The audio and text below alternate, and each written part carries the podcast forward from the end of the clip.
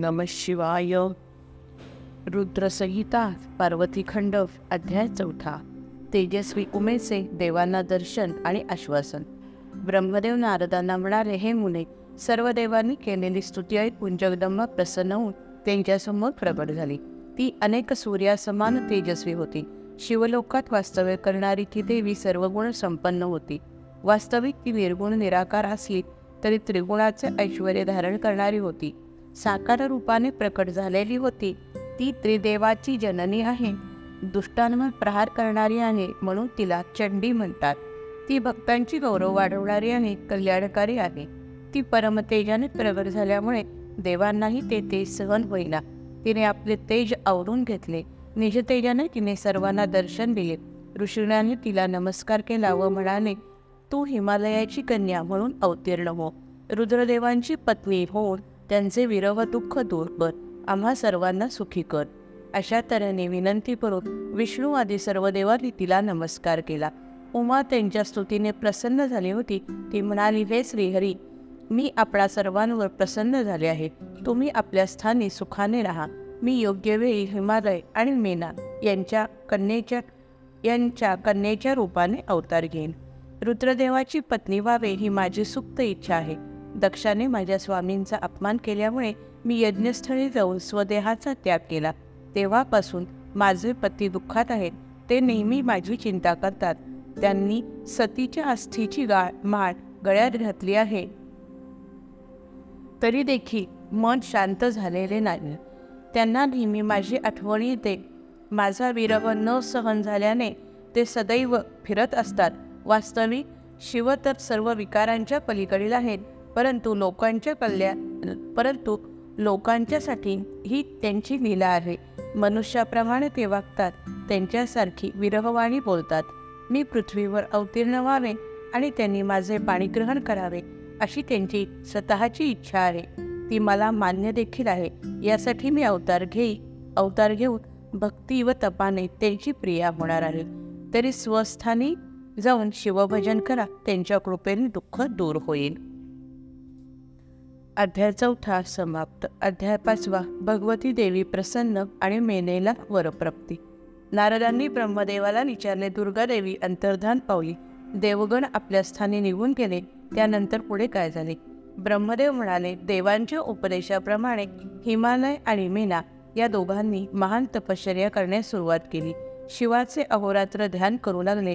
रात्रंदिवस शव शिवशक्तीची उपासना करत होते. मेनेने जगदंबा आपल्या पोटी यावी म्हणून चैत्र महिन्यापासून उपासनेला सुरुवात केली. शंकरांची व दुर्गा मातेची मातीची मूर्ती बनवून पूजा करत असे. अनेकांना भोजन व दान देत असे. कधी जलप्राशन करून तर कधी वायुभक्षण करून पूजा करत असे. मेनेच्या क कठोर तपश्चर्याने भगवंती भगवती जगदंबा प्रसन्न झाली. तिचे दिव्य स्वरूप पाहून मेनेला अतिशय आनंद झाला. भगवती देवी म्हणाली तुझ्या तपस्येने मी प्रसन्न झाले आहे. तरी तुला काय हवे तो वर माग. तुझी मनोरथ मी पूर्ण करीन. मेनेने भगवती देवीला नमस्कार केला व म्हणाली हे महादेवी तू संपूर्ण विश्वाला धारण करणारी आहेस. तू सर्वांना आनंद देणारे आहेस. तू सर्वांचे भय दुःख दूर करणारे आहेस. सर्वांच्या ठिकाणी तू बुद्धीच्या रूपाने आहेस. तू माझ्यावर कृपा करा. तू माझ्यावर कृपा कर. संपूर्ण विश्वाचे तू कारणरूप आहेस. तू मंगलकारी आहेस. तू ब्रह्मा विष्णू महेश यांना धारण करावयास लावलेस. तुझी कृपादृष्टी माझ्यावर सदैव असू दे. मेनेची स्तुती ऐकून भगवती कालिका संतुष्ट झाली. ती म्हणाली तू मला प्राणप्रिय आहेस. तुला हवा तो वन तू मागून घे. जगदंबेचे बोलणे ऐकून मेनेला अतिशय आनंद झाला. मेना म्हणाली मला पराक्रमी दीर्घायुषी बलवान पुत्र दे. पृथ्वीवरील कार्य करण्यासाठी तूच माझ्या पोटी कन्या म्हणून जन्माला यावी. तू अवतार धारण कर रुद्रपत्नी हो आणि आपला लीलाविनास सर्वत्र कर. त्यावेळी कालिका तथास्तु म्हणून तेथून निघून गेली. मेनेला अतिशय आनंद झाला. आपली तपश्चर्या सफल झालेली पाहून तिला धन्य धन्य वाटले. कालिका निघून गेली तरी किती वेळ तिला हात जोडून नमस्कार करत होती. अध्याय पाचवा समाप्त. अध्याय सहावा. मेनीच्या पोटी जगदंबा प्रकटली. ब्रह्मदेव नारदांना म्हणाले हे मुनी काही काळानंतर भगवती आपल्या पोटी प्रकट व्हावी म्हणून हिमालय व मेना तिचे चिंतन करू लागले. मेनेच्या पोटी जगदंबा प्रकट होणार म्हणून देवादिकांना अतिशय आनंद झाला. मेनेचे नऊ नऊ महिने पूर्ण झाले तेव्हा वसंत ऋतू चैत्र महिन्यातील नवमीला मृगशिरा नक्षत्रावर अर्धी रात्र संपल्यानंतर भगवतीचा जन्म झाला. तिच्या आगमनाने सर्व दिशा तेजोमय झाल्या. सरोवरातील कमळे उम सुगंधी वायू पसरला. सर्व साऱ्या पृथ्वीत मंगलमय वातावरण निर्माण झाले. सारा निसर्ग मधुर स्वरांची बासरी वाजवू लागला. मेनेच्या उदरी भगवतीने जन्म घेताच तिचे निजरूपात प्रत्यक्ष दर्शन झाले. तिचे दर्शन घेण्यासाठी अनेक देवदेवता तेथे आल्या. त्यांनी स्तवन केले. हे शिवप्रिये अंबे महादेवी तू देवांची कार्य सिद्ध सिद्धीस नेणारे आहेस. तू आमचे कल्याण कर. तू मेनेचे मनोरथ पूर्ण केलेस. त्याचप्रमाणे शिवजींचेही मनोरथ पूर्ण कर. मेनेला अतिशय आनंद झाला. निळ्या कमळासारखी त्या देवीची अंगकांती होती. तिचे स्वरूप पाहून मेनेच्या हृदयातील ज्ञानकमळ विकसित झाले. तिचे अतिशय आनंदाने तिने स्तवन केले. ती म्हणाली हे महेश्वरी मला दर्शन देऊन तू माझ्यावर अपार कृपा केली आहेस. तुझ्या सौंदर्याचे वर्णन करता येत नाही. तू तर त्रैलोक्य जननी आहेस. माझी कन्या शोभशील असे बाळरूप धारण कर. मेनेचे ऐक बोलणे ऐकून भगवती स्मितहास्य करत म्हणाली मेना तू पूर्वी फार मोठी तपश्चर्या केली होतीस. त्यामुळे मी तुझ्या उदरी कन्या रूपाने जन्म घेतला आहे. मी मोठ्या स्त्री रूपात तुझ्यासमोर प्रगट झाले असते तर तुझ्या मनात संभ्रम निर्माण झाला असता. तुझ आता तुझ्या मनात शंका राहणार नाही. आता यापुढे दोघांनी मला कन्या मानून माझे लालन पालन करावे. त्यामुळे तुम्हाला उत्तम गती प्राप्त होईल. मी पृथ्वीवर अद्भुत कार्य करीन देवांची कार्य सिद्ध करीन शिवजींची पत्नी होईन आणि सज्जनांचे रक्षण करीन. त्यानंतर जगदंबेने कन्येचे बाळरूप धारण केले. अध्यायसंवा समाप्त. अध्यायसत्वा हिमालय व मेनेच्या कन्येचा नामकरण विधी. ब्रह्मदेव नारदांना म्हणाले हे मुने जगदंबेने मेनेसमोर बालकरूप धारण केले आणि ती रडू लागली. तिचा आवाज ऐकून सर्व स्त्रिया धावत आल्या आणि हिमालयाला ही वार्ता ऐकून आनंद झाला. हिमालय पुरोहिताला घेऊन मेरेच्या महालात आला. निळ्या कमळा समान अंगकांती असलेल्या बालकाला पाहून पुरोहिताला संतोष प्राप्त झाला. बालिकेचे तेजस्वी रूप पाहून त्याला आश्चर्य वाटले. कन्या झालेली बातमी गावात सर्वत्र पसरले. अनेक जण पाहण्यास आले. मंगलवाद्यांचा गजर होऊ लागला. स्त्रिया नृत्यगायन करू लागल्या. आनंद उत्सव साजरा होऊ लागला. उत्तम मुहूर्तावर बारसे करण्यात आले. काली असे नाव ठेवले. तारा शोषिशी भुवनेश्वरी भैरवी विद्या धुमावती बगलामुखी सिद्धनिद्या कमलात्मिका अशी शुभकारक नावे ठेवण्यात आली. कन्यारत्न झाल्यामुळे हिमालय आणि मेना अतिशय आनंदी होते. अत्यंत प्रेमाने ते तिचे पालन पोषण करू लागले.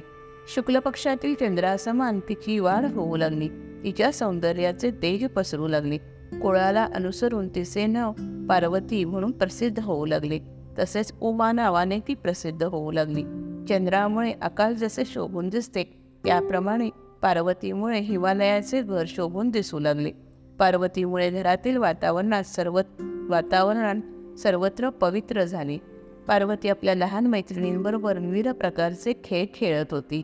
तिच्या भोवती अनेक मुली जमा होऊ लागल्या. बालगोपाळांचे खेळ पाहून आईवडील सुखावत होते. अनेक पक्ष्यांचे आवाज ऐकून तसा आवाज काढण्याचा प्रयत्न त्या सर्व सर्व मुली करत होत्या. पार्वतीला पूर्वजन्माचे सर्व विद्या प्राप्त होत्या तरी पण ती आचार्यांच्याकडून ज्ञान प्राप्त करून घेत होती. अत्यंत एकाग्रतेने अभ्यास करीत होती. तिचे ज्ञान पाहून सर्वांना आश्चर्य वाटत होते. अध्याय सातवा समाप्त. अध्याय आठवा. पार्वतीचा भविष्यकाल. ब्रह्मदेव म्हणाले हे नारदा एके दिवशी तू हिमालयाच्या घरी गेलास. त्याने तुला नमस्कार केला. तुझे उचित असे स्वागत केले. आपल्या कन्येला तुझ्यासमोर आणून ठेवले आणि विचारले तिच्या पुढील आयुष्यात काय घडेल ते सांग. हिमालयाच्या सांगण्याप्रमाणे तू पार्वतीकडे पाहिलेस आणि म्हणालास हिची सर्व लक्षणे शुभकारक आहेत. ही आपल्या पतीची कीर्ती वाढवणार आहे. ही महापतिव्रता आणि सर्वांना सुख देणारी आहे हिला पती लाभेन तो माता पिता नसलेला अमंगल वेश धारण केलेला असेल. मुलीचे भविष्य ऐकून हिमालय व मेना दुःखी झाले. परंतु शंकर आपणास लाभणार आहेत. हे जाणून पार्वतीला आनंद झाला. त्यावेळे त्यावेळेपासून ती शंकरांच्या चरणकमलांचे चिंतन करू लागली. हिमालय व मेनेला आपल्या मुलीचे भविष्य ऐकून काळजी वाटू लागली. हिमालय म्हणाला हे मुनीश्वर पार्वतीचे भविष्य ऐकून आम्ही दोघेही व्यथित झालो आहे. तिला चांगला पती लाभावा यासाठी काय करावयास हवे ते सांगा. त्यावेळी त्यावेळी तू म्हणालास माझे वचन कधीही खोटे होणार नाही. मी पार्वतीच्या पतीची जी लक्षणे सांगितली आहे. ती भगवान शंकरांची आहेत भगवान हे शंकर हे सर्वार्थाने समर्थ आहेत. ते ईश्वरांचे ईश्वर आहेत. ते अविनाशी आहेत. भक्तांना लवकर प्रसन्न होणारे आहेत. तुम्ही आपली कन्या शंकरांना अर्पण करावी.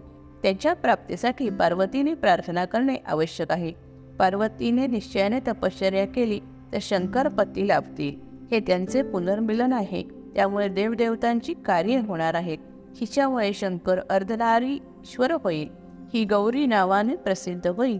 ब्रह्मा विष्णू सदैव हिची पूजा करतील तरी हे रहस्य प्रकट करू नकोस. ही गतजन्मीची दक्षकन्या होती. आता ती तुमच्या पोटी जन्माला आली आहे. ही हकीकत ऐकून हिमालय व मेनेला आनंद झाला. अध्याय दहावा समाप्त. अध्याय आठवा समाप्त. जय जय रघुवीर समर्थ.